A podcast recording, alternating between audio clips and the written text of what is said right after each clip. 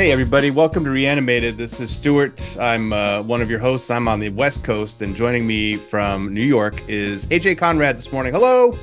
Good morning. It's what's morning when we're recording. When you're listening to it, uh, happy evening. Uh, enjoy the witching hour, whatever time you're listening to this. Um, we welcome you. Today, we're talking about Dampyr, a 2022 Italian horror film. Uh, and let's see if there's any news we can scrape up off the floor of the uh, mausoleum here, HA. I feel like there's not a lot. It's a lot of people freaking out about how much they love handling the undead, which we talked about last week. Yes. And so I think we're definitely going to have to get into that one without question. Yeah, I think it's going to be disturbing in a whole new way that we're not ready for. Oh, well, I will say I because I'm trying not to completely spoil it for myself, so I did a very like like just kind of a skim of some of the highlights of the re the reviews, but every single one kind of starts out with incredibly disturbing and heartbreaking and all this other stuff, and I'm like, okay, They're right. So it's kind of what we thought it might be. So we'll we're gonna have to figure that out. So pop a Valium and settle down to watch the film and try not to get too un- unhappy. Correct. Correct. Um. Okay. Uh, and otherwise, there was yeah. There's just not a whole lot else out there. I did see one headline from Variety. Uh, Shinagawa Hiroshi to direct Japan U.S. zombie mockumentary film called Among the Dead. Hmm. Uh, this he's going to be directing it. There's not a lot of information yet because it is it, Variety. They tend to get out ahead of stuff. Um, but we can keep an eye on that uh, as it develops. Um, any other news? What have you been up to? Anything exciting? Nothing too exciting. I mean, honestly, it's been a weird, like, kind of, um, you know, vibe because uh there's just been like um kind of like very like intense weather swings here. And that just makes like people behave in kind of insane ways, at least in New York City. So, um, so yeah, so that's been happening. Um, but you know, it's winter, getting through it, getting through it. Yeah. Um, I was getting through winter uh, this week in Palm Springs, where I had to go for work. Just got back last night, so I am a little bit discombobulated. But uh, I'll tell you where I wouldn't want to be during the zombie apocalypse, and it's Palm Springs. oh yeah, definitely. I it's it's kind of a rough place. Not a lot of water resources, right? Not a lot of water, a lot of uh, let's say people enjoying their golden years. Yep. Um, so scary, scary for a couple of reasons. Uh, but yeah, happy to be back in the uh, foggy northern climes, and uh, and should we talk about first of all with Dampyr? Are you ready to get into it? Oh yeah, definitely ready to get into it. And maybe we Okay. should talk about what a Dhampir is from a mythological point of view. Well, I can talk about what it is from a Dungeons and Dragons perspective because actually I've, I've been playing a character who's a Dhampir. They spell it differently in D&D. It's like D-H-A-M-P-I-R. This one's D-A-M-P-Y-R. Uh, I feel like there are they're usually like a half-blood, I thought, not necessarily this interpretation. Is that what's your take? Well, I mean, if you, because I looked up the whole mythology and the sort of the main kind of legend, and I think it's Balkan is what they said, Okay. um, is, uh, I mean, and aren't aren't all vampires kind of Balkan in a way? sort of, but there's Slavic, you know, things, and there's many, in every culture, there's like a vampire mythology, but this seems to be, spe like, this particular one seems to have originated in the Balkans. hmm Um, but the idea is that, um, this is, uh, Dhampir is, essentially a half breed, but like it is usually the uh much like a liger, the the cross uh pollination of a human and a vampire, typically a male vampire and a human female.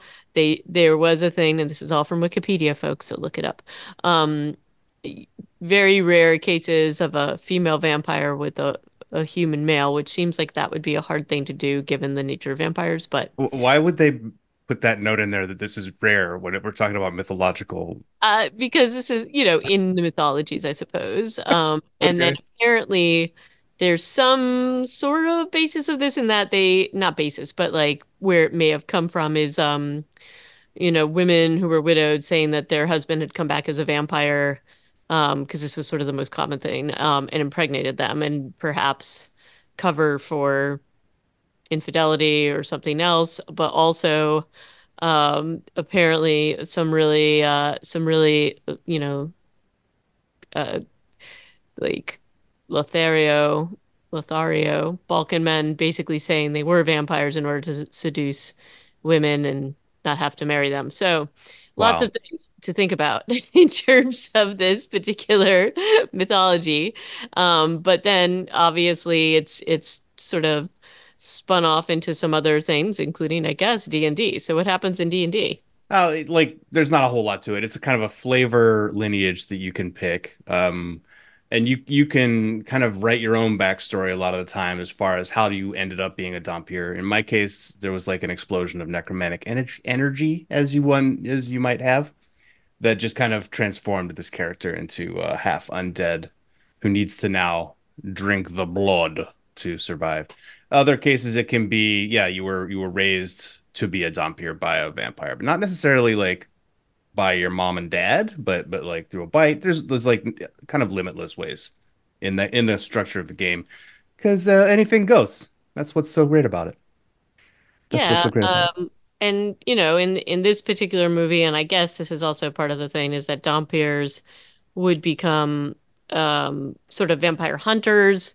Um, the thing that I did think, not that it was a, that was funny, the funniest about this is that um, there is there's some piece of like the the vampire slash Dhampir mythology that they are boneless. So essentially, they are kind of like slimy, slimy and boneless. No bones. and I'm like, okay, how does that work? How do you even get around? That's a Um, they did not go down that particular they did uh, not go down that path with uh, apparently D&D nor with this film.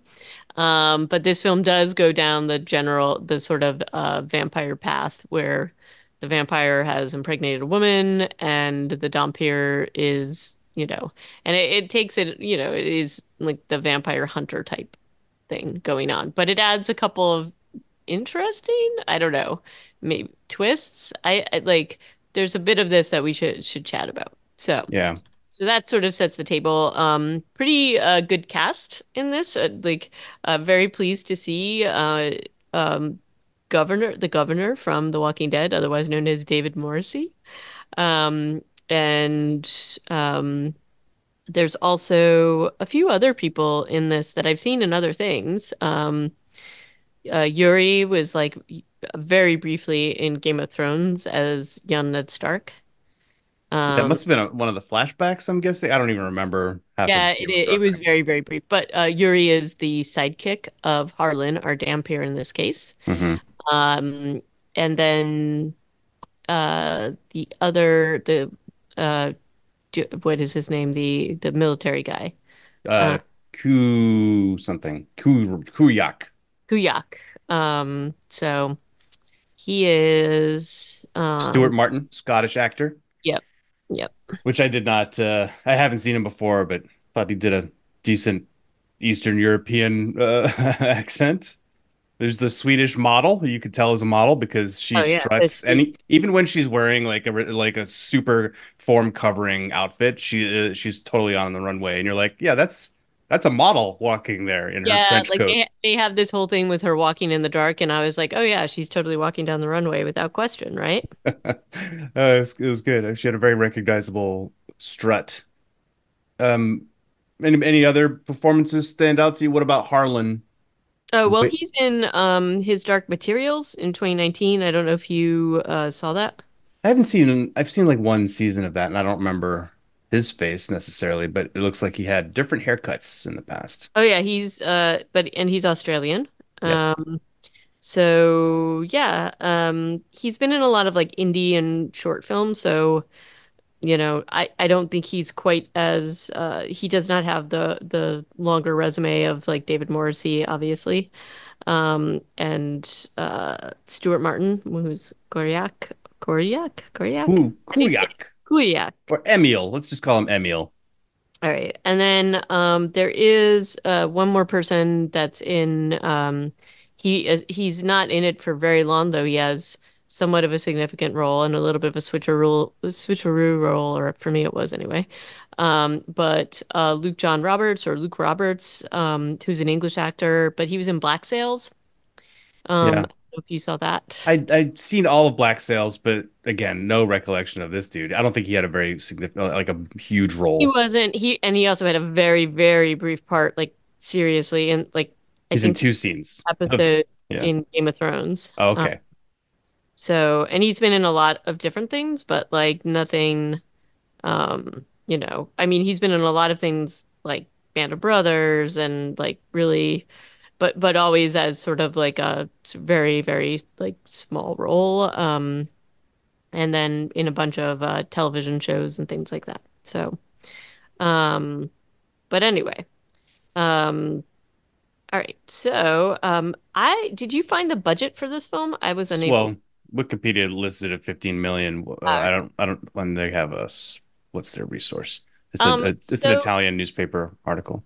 So I would say, you know, that's a pretty significant budget. You can tell like that they definitely spent a lot of it or tried to spend a lot of it on effects. Um, they, it's definitely it was sort of framed as a like a a dramedy or a comedy or a you know horror comedy, whatever you want to call it.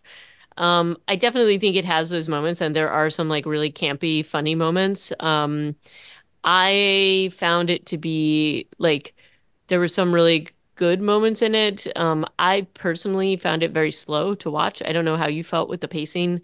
I ended up watching it on a faster speed on Netflix. Yeah, I should have probably done that too. I was kind of falling asleep watching this a little bit. Not Yeah, it- it's not really fair. I'd had a really long day, but it was just mostly at the end where it's like this kind of quiet conclusion of the film. I yeah, definitely had to rewind a few times because I was like, "Oh, I've been asleep. I've been asleep for 30 seconds. Right. Uh, I need to go back and watch that." So, yeah. Um, When you watch it on like a faster speed and it doesn't feel like it's sped up, that says something. So I, you know, and and again, I I thought that they did. There were some really great things in this. I liked how they set certain things up. So, um, with all that in mind, um, and oh, I guess we should talk about who directed and wrote this, right? yeah, so screen uh, directed by Riccardo Camello. Or Cimello. I, I don't know how to pronounce Italian names. Mauro Boselli wrote, wrote the screenplay along with Giovanni Masi, Alberto Ostini, and Mauro Uz, Uze, Uzeo. Um, and this is apparently the first of the Bonelli cinematic universe, the first story they're they're going to tell.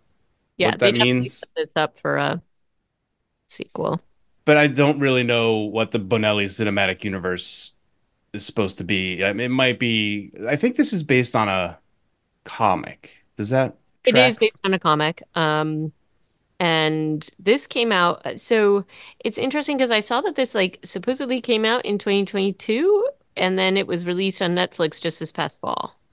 So I'm Yeah. not sure if it was released elsewhere Well, in Italy, more than likely. Italy, maybe, yeah. Um, But it was completely recorded and shot in English. Like they mhm, made there's even English graffiti like in yeah, the in the streets of Sarajevo or whatever that city's supposed to be. I, I will also I think the the uh sort of very um indeterminate in quotes Balkan setting for this I think is yeah. in the 90s it's like okay is it uh Bosnia you know Herzegovina is it uh sorry you know where where where is this actually happening and They never get more specific well, it, you know, just with the reviews and things that I've read, um, it's supposed to be um the Balkan War of the 90s. So that's the that's sort of the the setting. yeah but But I just wish they would say be, where but it could be many places. I don't know. Um, but I would like even from the the opening scene, it feels like it's much um earlier than the 1990s. well the opening scene is like in the 1800s right Right. So it was much earlier than the 1990s but uh No, but even in the 1990s, some of the clothes and everything that people are wearing do not feel like they are in the 1990s, even in Oh, and yeah, like uh Harlan and his little buddy both have haircuts right out of the 70s for sure, and they're right, driving like in a uh, a Trevi, a, a Trabant or a Lada or something, like a really really old um Soviet era right. sedan. I think they're trying to make it feel older. Um, but also, if I think I don't know if this was shot in Romania, but it kind of gives me Romania vibes just because of uh, these like huge forests, and it is very, you know, like they're sowing their definitely in the 90s they were doing a lot of farm work by horse and wagon, and um, like Romania is kind of in a time capsule sometimes. Yeah, it could be that. But Uh, uh, and so it, it gave me it gave me a lot of that feeling. Um, and they certainly were had no shortage of like ruined towns to shoot in for this film. true. Uh, but yeah, so uh, we this movie begins with the a sequence that I like to call Red versus Blue, uh, where a woman's trying to have a baby. She seems to want her husband or the her baby daddy to, to come, but the three old young ladies don't want her baby daddy to come. They are Team Blue. He is Team Red. Mm, Um, and this this the rest of the scene goes as you might imagine. yeah, with a lot of um blue and red shields happening. Red red versus blue. Like red cannot penetrate blue. Uh, also there's a there's a kind of a funny line. No, it's not funny. It's I don't think it's supposed to be funny. It was it was delivered in all earnestness. Two of the witches, I assume they're witches. I don't know what these ladies are. They're old and young. Um, sometimes they're old, sometimes they're young. They say, "We'll take care of the mom. You keep him out." And so the chief witch is like, "Oh, I'm gonna keep him out with my shield." Two seconds later, not two seconds, like 30 seconds later, they're like, "The mom's dead." They did such a bad job of taking care of the mother uh, in this. You know, I mean, obviously, childbirth it's it's fraught with peril, especially in the 18th century or 19th century or whatever yeah. this is supposed to be happening. But uh, she died ludicrously quickly after they were like, "Don't worry, we're gonna take care of the mother." Yep. And she just gone. She dies, but the baby's alive. Uh, this could be Harlan. I mean, we kind of are led to believe that this is Harlan. Harlan later, although that would make him. Wa- Was it 1850 when this was going on? I I, think so. I But feel like it said that in the beginning. but the thing that's a little mysterious is that, you know, the guy from his village knows him and is like, oh, he never ages and whatever, but he has and and maybe his flashbacks are like really far back in time, but that didn't it didn't seem to come across because when you imagine that Harlan Harlan would be less flip about his existence. It- unless he's really like he's damaged his brain so much through drinking moonshine that he can't remember. But yeah, he's like 170 or or you know something and um doesn't look a day over 25 Right. and and has like very young friends.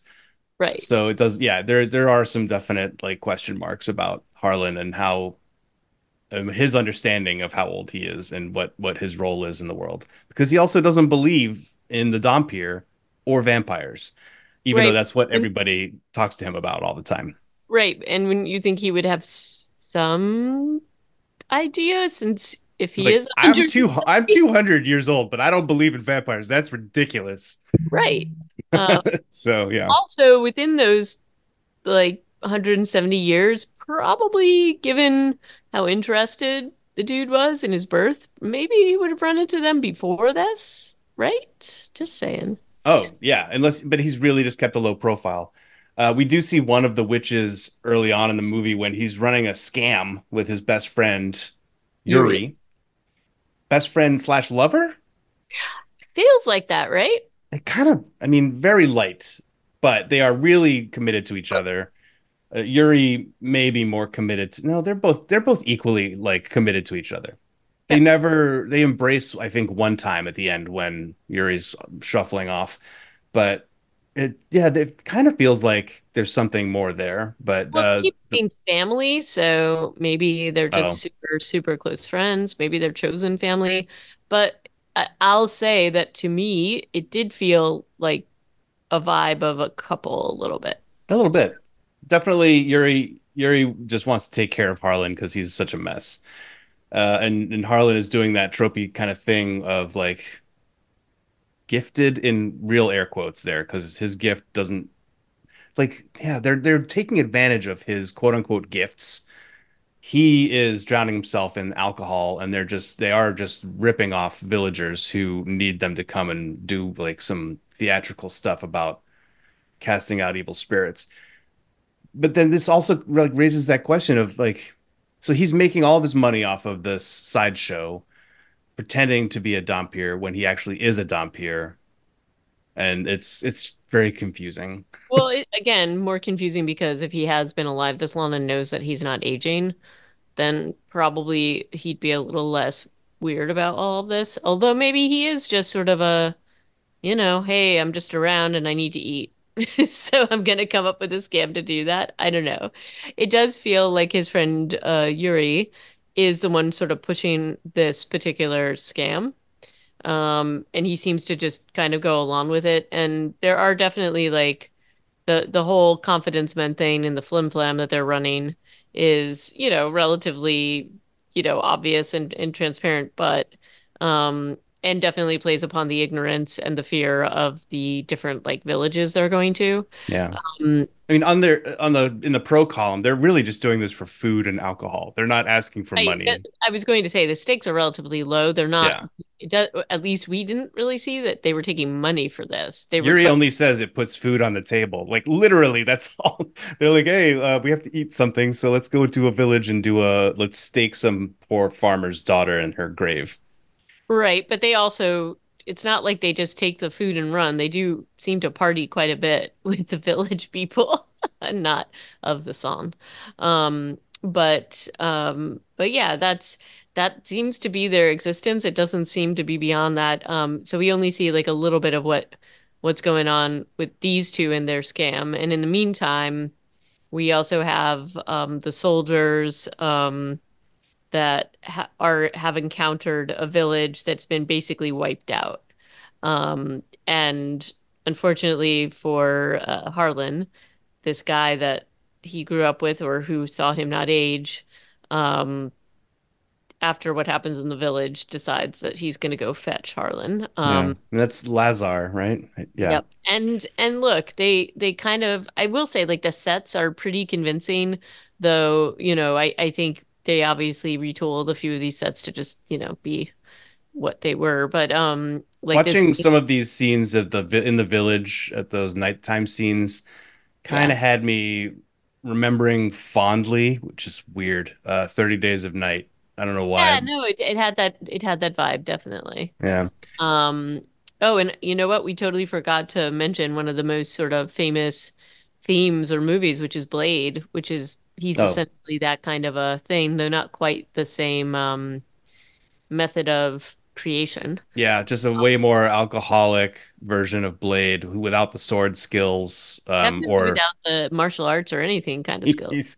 he really comes to this as a tabula rasa. So Yep, yep. Um, but anyway, yes, so this little village, I really liked the lighting. They did a great job of like setting up the tension here. Um, but I, again, the pacing just felt kind of slow throughout to me. Um, and so this was, but I really liked the atmosphere that they set up here. Um, the the reveal of the vampires. I mean, they basically set this up where the the soldiers are kind of going through. They see the bodies of the all these villagers um, with their blood drained, um, and it's pretty. It's a pretty quick sort of. Uh, we're we're gonna get to this weird conclusion um, it, it's a little bit obvious of the setup, and then they go to the church. Um, this is the one part though when when they're setting this up with the soldiers that I was like, I mean, th like they're supposed to be just, I guess they're just seeing why the village has been wiped out, and they're assuming it's other soldiers. Was that what we're supposed to believe? Again, in the was, church. it, yeah, it wasn't totally clear what their purpose was here and why this of. village would be so important. Um, Oh, yeah, I guess uh well they were they probably had orders to retake or to strengthen it or something. One of them says as they drive into the town and they see all the bodies, um, oh, nice of them to let us know that the village had been retaken or something along those lines. uh, So it okay, does it does feel like it's the their orders, this is their posting. They've been they've been sent out here. Maybe it's a, a strategic crossroads or something, but and you when actually from that first shot of the village, they pan out and the village is set out in the shape of a crucifix. yeah. I mean, it might. It, doesn't seem to make any difference. Uh, it's the, they don't even say the name of the village. I don't think at No, any point. they don't. And then, you know, and then they get to the church, which is another like kind of key little place in this in this little story. And you know, they're looking at the bodies again. They're trying to figure out what this mystery is. And then, hey, lo and behold, the the old man who seems to be the lone survivor comes in and, you know, he's he seems like he's very upset and he's, you know, he starts just saying dump here, dump here, dump here.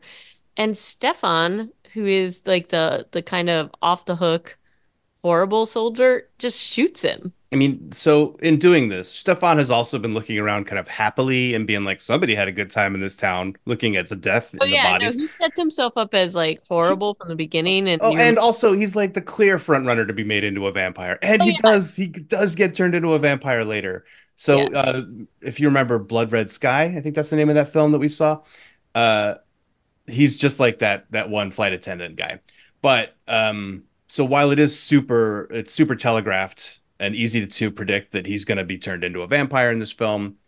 Uh, the it doesn't go the same way, which is nice. His arc is actually blissfully kind of short-lived in a way. Yeah, I was glad they didn't do more with this. I was worried about it, but they they kept it pretty cut and dry with him and didn't draw it out too much. It was just I would like to see somebody maybe like flip this one on its head. Have the you know, just play around with the tropes. You don't have to, you know, this movie is is kind of cut and dry tropey. And there are you don't have to do that. Sometimes tropes are like a security blanket. It makes you feel warm and fuzzy that you kind of know where this is going and it's fun. But I think you can and you should subvert those more more often than not. And we should also mention uh Stefan is played by um Yeah, you go ahead and pronounce this guy's name. I I'm going to get this wrong, but I think it's Ionut Grama. Um, and he is Rom a Romanian actor, and he seems to be in like a ton of horror films. Yeah, there's a Uh, handful of Romanians uh, on this cast, which is why, again, I also think that this was probably shot in maybe, maybe it was shot in, in Romania. But he's definitely, you know, he's in a ton of horror films. That seems to be mainly what he's been in, but in some TV and some other things. But um, yeah, but I think he plays as well. Like he makes you hate him pretty quickly. So Oh yeah, yeah. um, and you know, so anyway, they, we have this group of soldiers. They got a mystery. They got to figure out what's going on. Um, and the entrance of the vampires is again pretty obvious. Two men on guard. They get taken out. Um, the entrance of the main When um, they get taken out by uh, Blondie by yeah, Frida yeah. Gustafsson, we don't know her name yet. Uh, we can we can get to that later if you want, or we can have a chuckle No, we can now. reveal it now, which I think is, her name is Tesla, which I think is very funny. Tesla Dubček. She never says her last name, but it's whatever it's in the credits because she is a significant character. Yeah, But Tesla comes out all bent over and is like, "Help! I need help!" And the two guards are, you know, being well. One of them is just like, "Come here, sit on my lap, sweetie," or whatever, and you're like, "He's dead." That's you know. Yeah.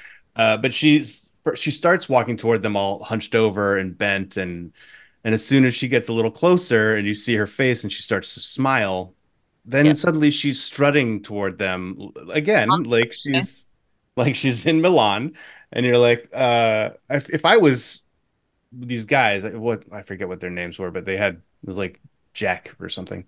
Uh, maybe run away. Maybe maybe don't think that she still needs help because she changes everything about her. I mean, it's just it's too late. She's gonna kill them, but her her little fake uh here is not very long lived and no. she starts strutting relatively quickly um so yeah it's I think that the idea that this is a ruse should probably have occurred to them it was like Pascal and someone else I think um but um and that's when you know the soldiers after they see what's happened they hear the gunshots they uh, don't know what to do, do um, because this is like something they never encountered before, and that's when they have the great idea to go after the, to get the Dhampir. Um, and that's you know, and and we see like when we see Yuri and um, Harlan doing their like little scam. Well, it's like, well, what what help is this going to be? And so I do think that they build this nice little like low expectation of what Harlan can actually do. Yeah, that's that's true. So that gives him way more arc because he starts off literally kind of useless. He's good at theatrics, like that's his skill set. give the audience kind of a hint that there may be more to him is that he keeps having these weird nightmares about, you know, his dad telling him to come to him. But, you know, that might just be the normal course of any man's life. I don't know. I have those dreams constantly. You'd be amazed. Um, what's funny here though also is so they the, the sol some of the soldiers survived this first night of the vampire attack. I don't really remember how they survive. It feels like they Oh, should have all been killed the first they night. probably should have all been killed, and I don't. They didn't really show how they survived, so that was kind of strange. But Yeah, the second so during the day now Lazar, the bl long long blonde hair guy, is Mhm. kind of freaking out, and he was kind of in cahoots, not in cahoots, but he was agreeing with the old man. Uh, we need to, like this seems like a bad place. We do need to get the Dhampir, and so he starts yelling and talking to Emil and being like, "We need to get the Dhampir here right away." Very uh panicked, and so Emil is like, "Fine, go get the Dhampir. It's dawn." Uh, but Lazar is able to just drive out into quote the Balkans and find yeah, Harlan ran randomly in this random village. How would he even know where he is? same day and bring him back. Um, the Balkans is like 10 countries. Much mean, like okay. much And much like Fear the Walking Dead and Walking and Walking Dead, he yeah, manages to cover a lot of ground very quickly with no communication that we have seen, yeah, um, and manages to narrow in on them. So maybe he has a little bit of a Dhampir compass. We don't know. maybe. Maybe he does. Uh, either way, so Lazar collects Harlan and Yuri. It's quite abrupt and and rude. Um, and they take them at gunpoint uh, and drive them back to the village to to meet Emil, where um, I mean, you say this is a dark comedy. I I don't feel like it was written specific like on purpose to be one, but there are funny scenes. Um, and I some of it comes down to the performance by uh, Stuart Martin and um, Wade Briggs in this scene where they talk about you're a, you're a Dhampir and you're gonna we've got a vampire problem and you're gonna solve it. Yeah, I mean, I think it is a little bit of a dark comedy. I mean, at least it's like they are definitely playing up um like the campiness.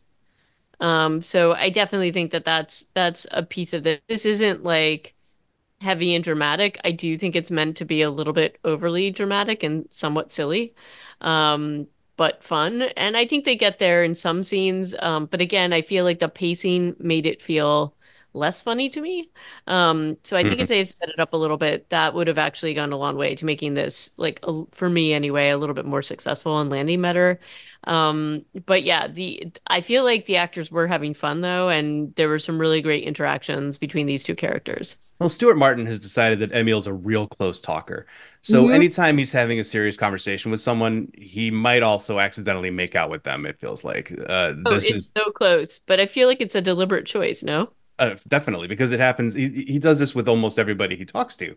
Like he did this with Lazar earlier. He's doing it very close with Harlan, like two chairs right. You know, they've, I think they're both Rikering on their chairs. They're both sitting on them backwards or something.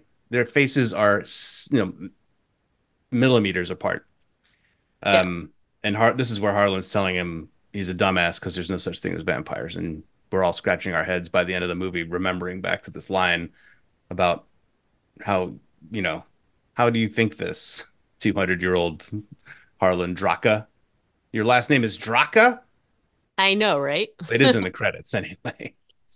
Yeah. Uh, yeah. So the they so Emil's plan is to just give uh, Harlan a gun and make him stay outside, while the rest of them sleep inside, Yuri included.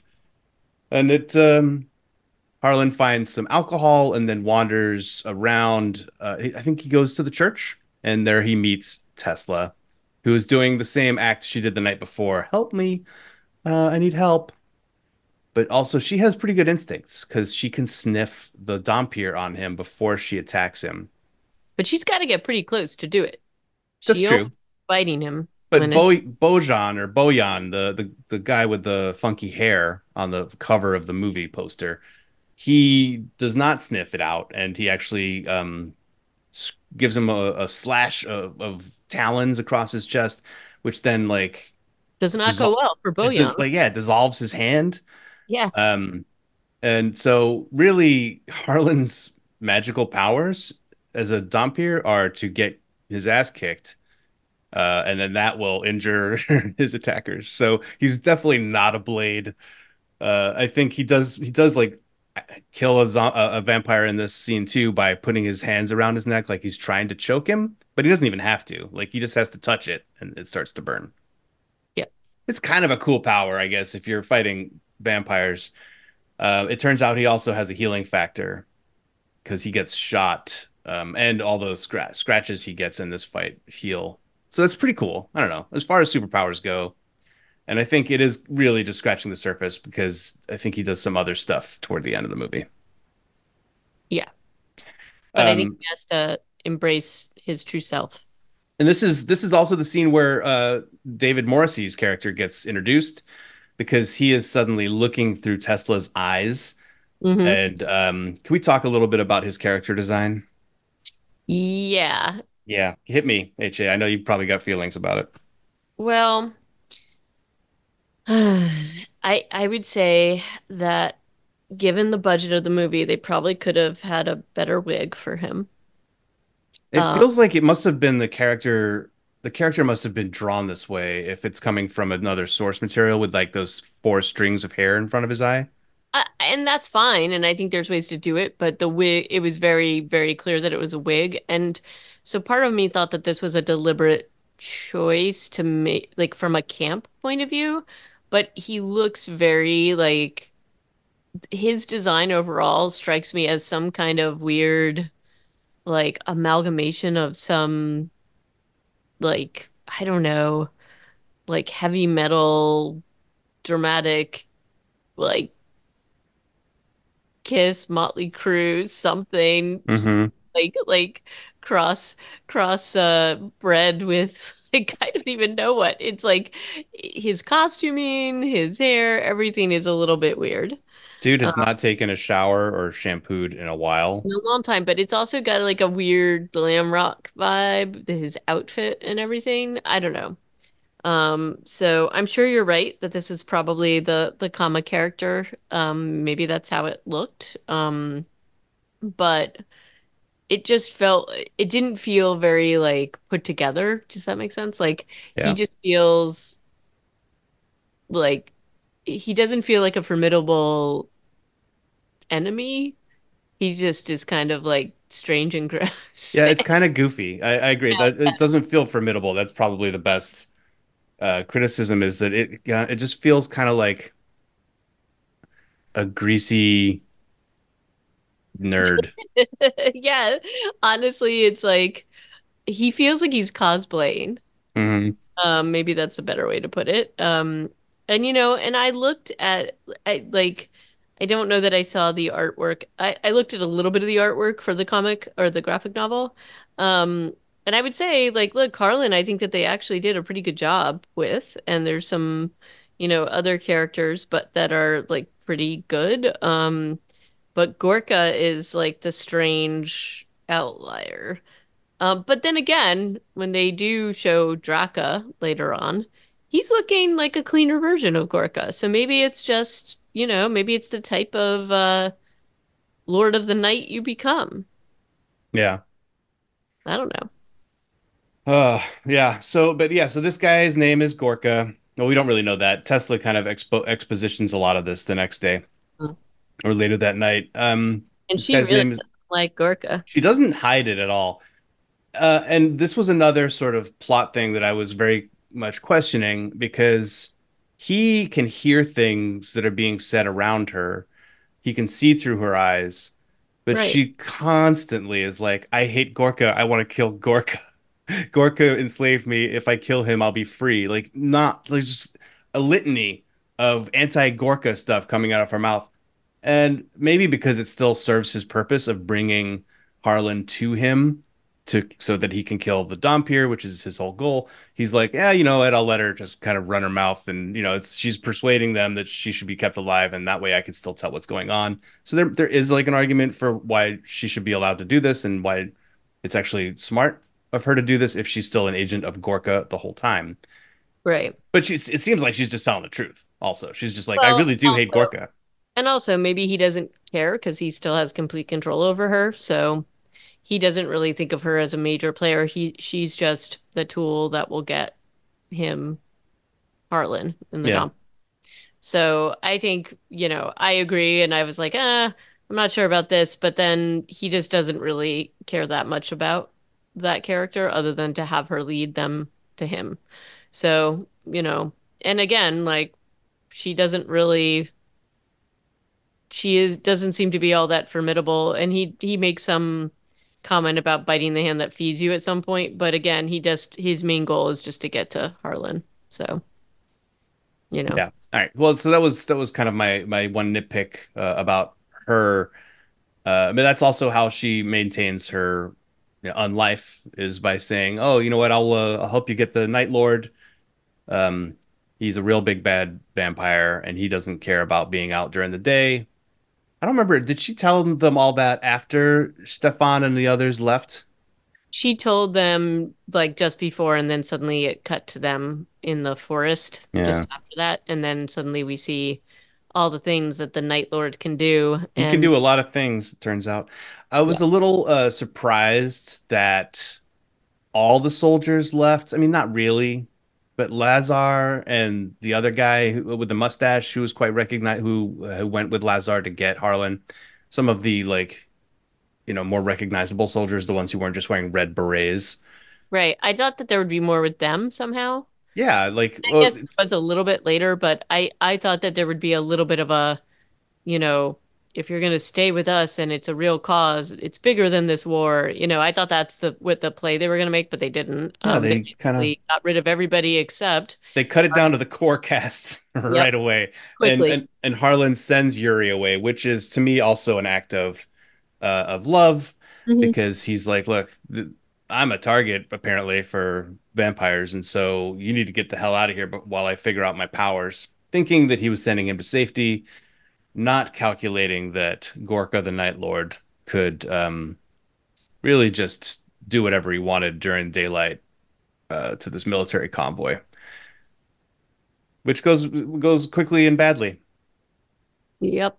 Uh, And li like literally everybody gets killed or or turned or captured.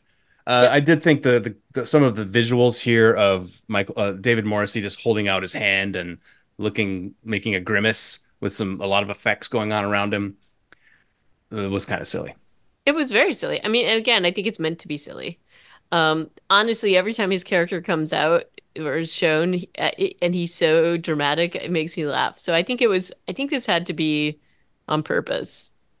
I think it, it was. Um, and then you've got the the sort of next section of this whole thing. And this is like where the pacing, again, the pacing just felt a little bit too slow. Um, the movie as a whole was about around, it was like uh, like an hour and 50, maybe, which Hmm. isn't too incredibly long, I guess. Um, but it just felt like this could have all been kind of mo moved more quickly. And they do, I mean, they do a few things here where it's that um, once Harlan um, and Tesla, um, and why do I keep I keep forgetting? Emil, Emil, I'll call him Emil.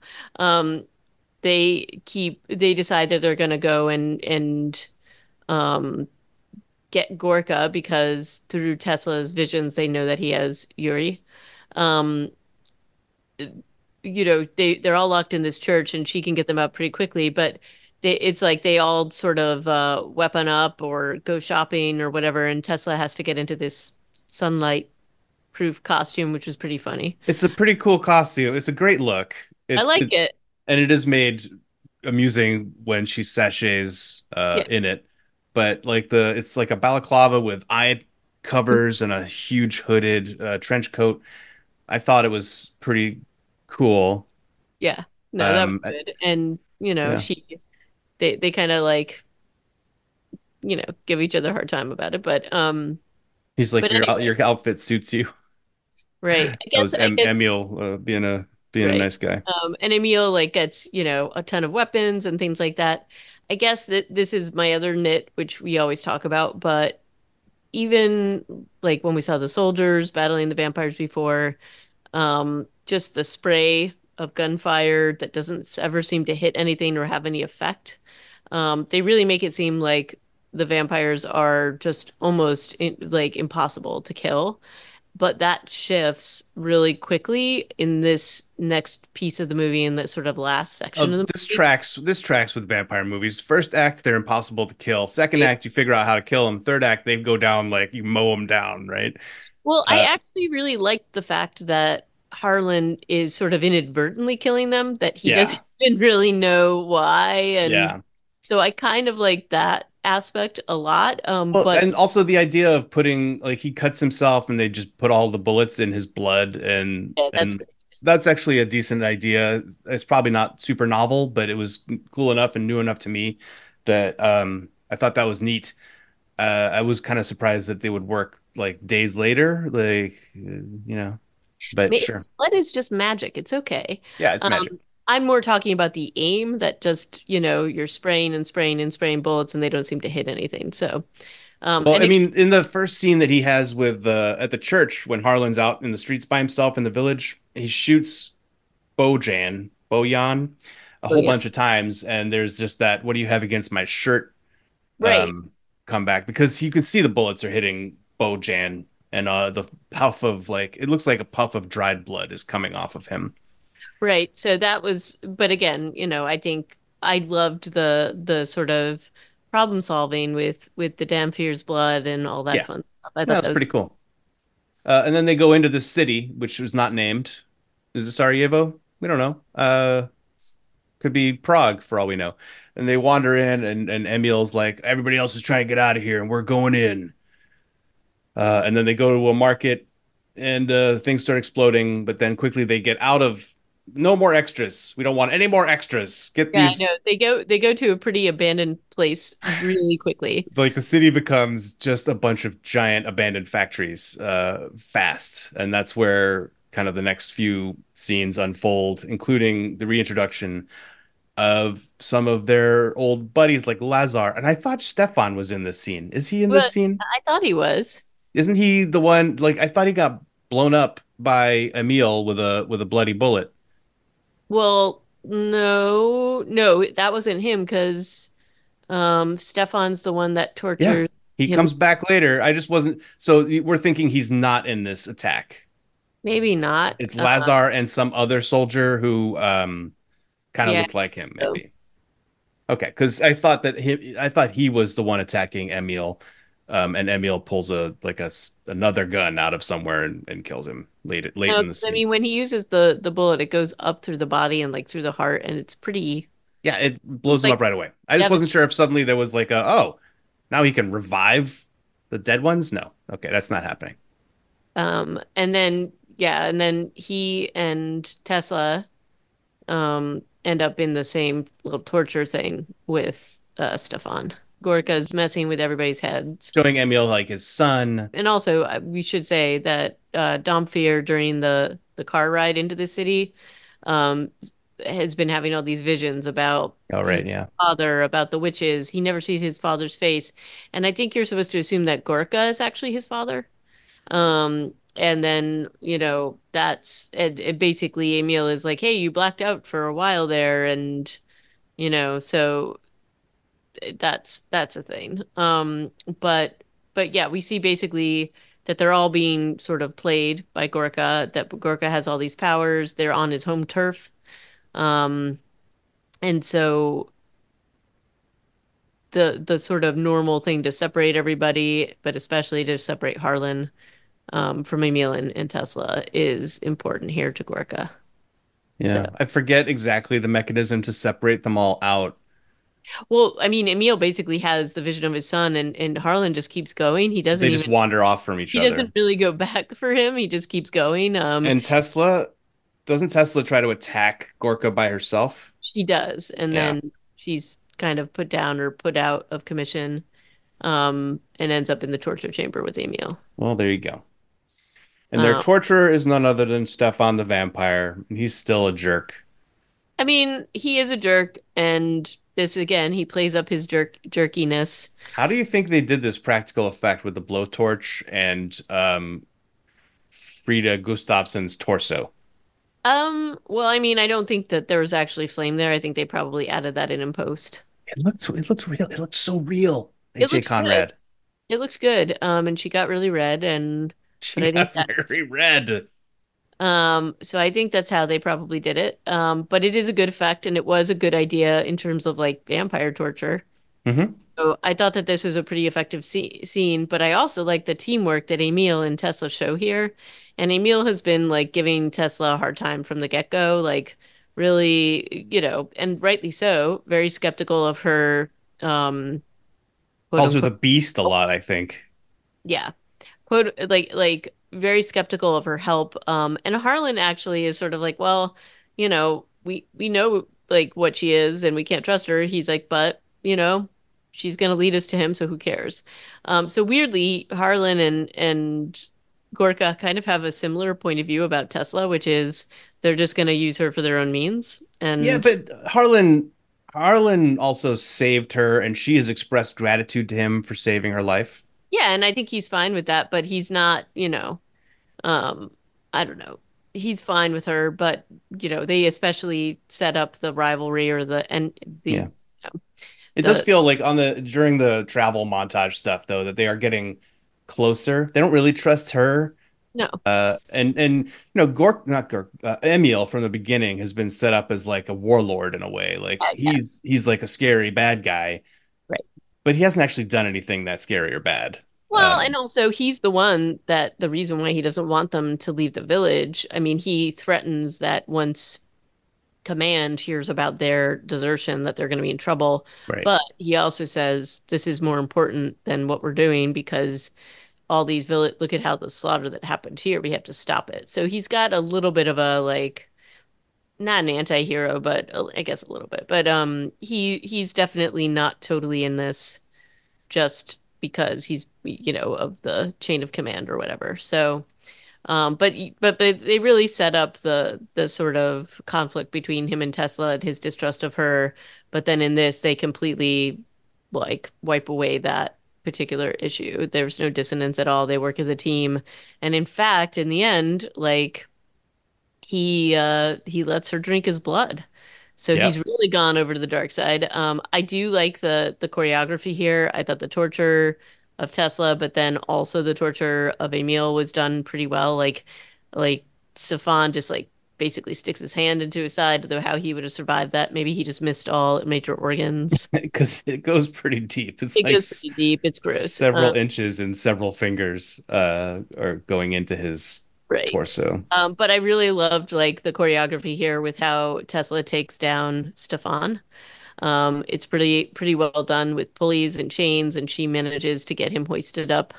Um, and then Emil takes him out with his uh, With his own blowtorch. The blowtorch. Oh, that's right. They sets them all on fire. Um, but so I thought that was pretty good. And then, you know, we see we see that this happens to them. But then the final scene is the ultimate scene with Harlan and Gorka. And I mean, we all knew this was going to happen, but the big reveal that Yuri has been turned is like kind of obvious. Yeah, but it, yeah, okay. So knowing that that's like a very predictable outcome for Yuri, it's still super messed up of Gorka to be like, now you're gonna have to kill your friend, and not because you're trying to, just because he's gonna try and kill you, but in doing Right. so will kill himself. That's, you know, that's honestly, that's Yeah. pretty devious. Yeah, it's pretty bad. But he's still like very cartoonish, Gorka, so it's yeah, it's sad and you know, and and and Yuri at the end of it is basically like grateful because he doesn't want to live like this. And he hates himself for being forced into this position. And I mean, so that's that's kind of heartbreaking, but there's also like, you know, I did I definitely there's like a heart that whole trope where it's like kill me because you want to put that person out of the misery. It's very much the why you why you do the the nail in the brain to your loved one if they're bitten in a zombie film. Hmm. So, you know, Harlan basically takes care of business with Yuri, but he's really pissed about it and upset about it, Yeah. understandably. So, And then he tries to fight Gorka, gets his ass kicked for for probably too long. Uh, and then and then has a like he kind of dies. Emil and I Emil and Tesla come in and uh, try to like basically just distract Gorka for I don't know 10 seconds. And that's when a uh long and boring battle scene. I thought it was yeah. boring. Harlan though is kind of dead, has another vision of his papa, uh Papa Draka, who Mm, then just says like listen to your blood, believe in yourself Neo, you are the one. Um, Harry Potter, you're coming back to life. and Harlan believes, and his heart, there's some graphics with his heart doing things. And then It, he stands up, it's the the blood of Draka coming through him and coming his on through. But the thing is, Gorka's already said that he kicked Draka's ass Yeah, 500 years ago. So you're like, why is the blood of Draka watered down in the blood of Velma, who is um, Harlan's mom's name, by the way, yeah. Velma? Why is this going to be the Not thing that, uh, of Scooby-Doo, no, well, we can maybe. maybe. Um, That would be great. the the uh, Bonelli cinematic universe has lots of tie-ins with the Mystery Machine. Uh, either way, so suddenly he's more powerful. Uh, Gorka's like weird red and black uh, ranged attacks no longer work, so he has to get in close and fight in melee with Harlan. And Harlan's just able to do his lay on hands thing, which kind of kills him, as I recall. Or yeah, he punches him once, and there's like a hole in his stomach. Um, from David Morrissey. Uh, and so the fight ends. David Morrissey turns into a scary skeleton version of himself. That was a pretty good effect. And has like a crazy speech about seeing the the glory of death that the Dhampir allowed him to do that. It's very Yeah, odd. he kind of foreshadowed that earlier when he was like, "I don't know what death feels like." Said that to some idiot. I forget who he was killing at the time. I was like, "Oh, son, you can't say that in a movie. You're gonna definitely know what death feels like by later on." And he does. Um, and then after Gorka dies, they go and explore the castle a little bit, This and is when I started to fall asleep, and for this is sure. again, this is like a little too, I don't know, just like a lot of They're just really trying to set up that sequel. And this is the the really the it, I agree with you. This is just like okay, move it along a little bit, and we can figure this out really quickly. But anyway, they go through a whole thing where they find a secret passage down to a secret library with a book. Um, Really beautifully illustrated book. Um, very like, and there's a very funny comment from Emil because um, Harlan said, "Oh, this must have this used to belong to my dad. This used to be my dad's castle." And Emil was like, "Well, I guess you're definitely because it looks like you all are ugly or Yeah. something terrible Yeah. like that." And Ugliness runs in your family or something. um, Wow. Emil, dick move. and then there's like a really close shot of Harlan where it's like basically we shall continue this war or something like that. And then I thought it was over at this point, but no, no. Still not over. Still not over. Then it flips, cuts to Draka in front of like Velma's grave with the weird three witches behind him and some cryptic sentence that the Dhampir has chosen. And the witches are like, but no, he may not have chosen to support you. And then Draka's like, but we shall see, and we shall continue my war. And it's just like incredibly funny. Um, so, um, but that Yeah, is actually the end at that point. Um, sort so, of. But yeah. until But the next. until the next movie, if they make another one. I kind of hope they do. Uh it you know, it's been a while since we've had an Underworld series, even though that wasn't amazing at all times. Uh it was still entertaining. This could be entertaining. I will say, I mean, I might just pick up the graphic novel to check it out. I'm Um, but looking at all the covers on on like a you know image search right now, and yeah, these this looks like. I mean, I don't know if the inside is as good as the cover art, but Art wow, looks pretty good. Um, but it's, you know, it is a um it, I think you'd have to get the obviously the uh English translation.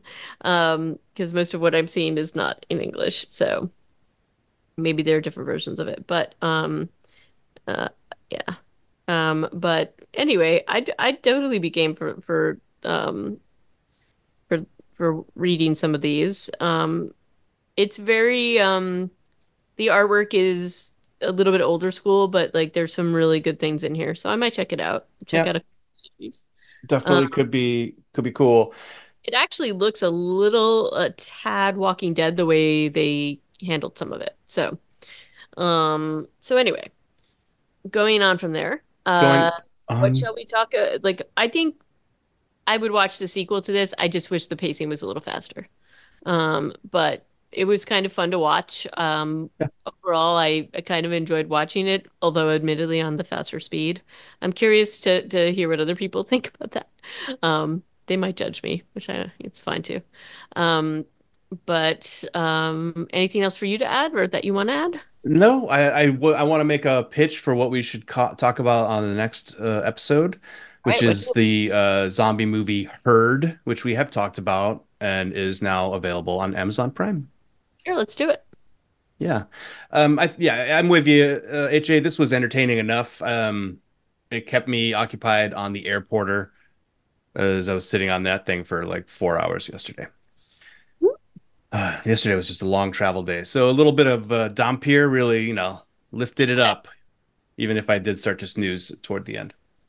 Um, so thank you for coming along and uh, listening to this review slash recap of Dampyr that we uh, got to do here on Reanimated. We'll be back next time to herd some zombies, or maybe to be herded by them. We'll find out. Um, and so thanks for listening. Uh, please give us a uh, review on your podcast listening device of choice or platform. You can also email us at reanimatedpodcast at gmail.com. And uh, you can see all of our episodes online at reanimated.podbean.com. Thank you very much. And thank you for listening. Until next time, ciao.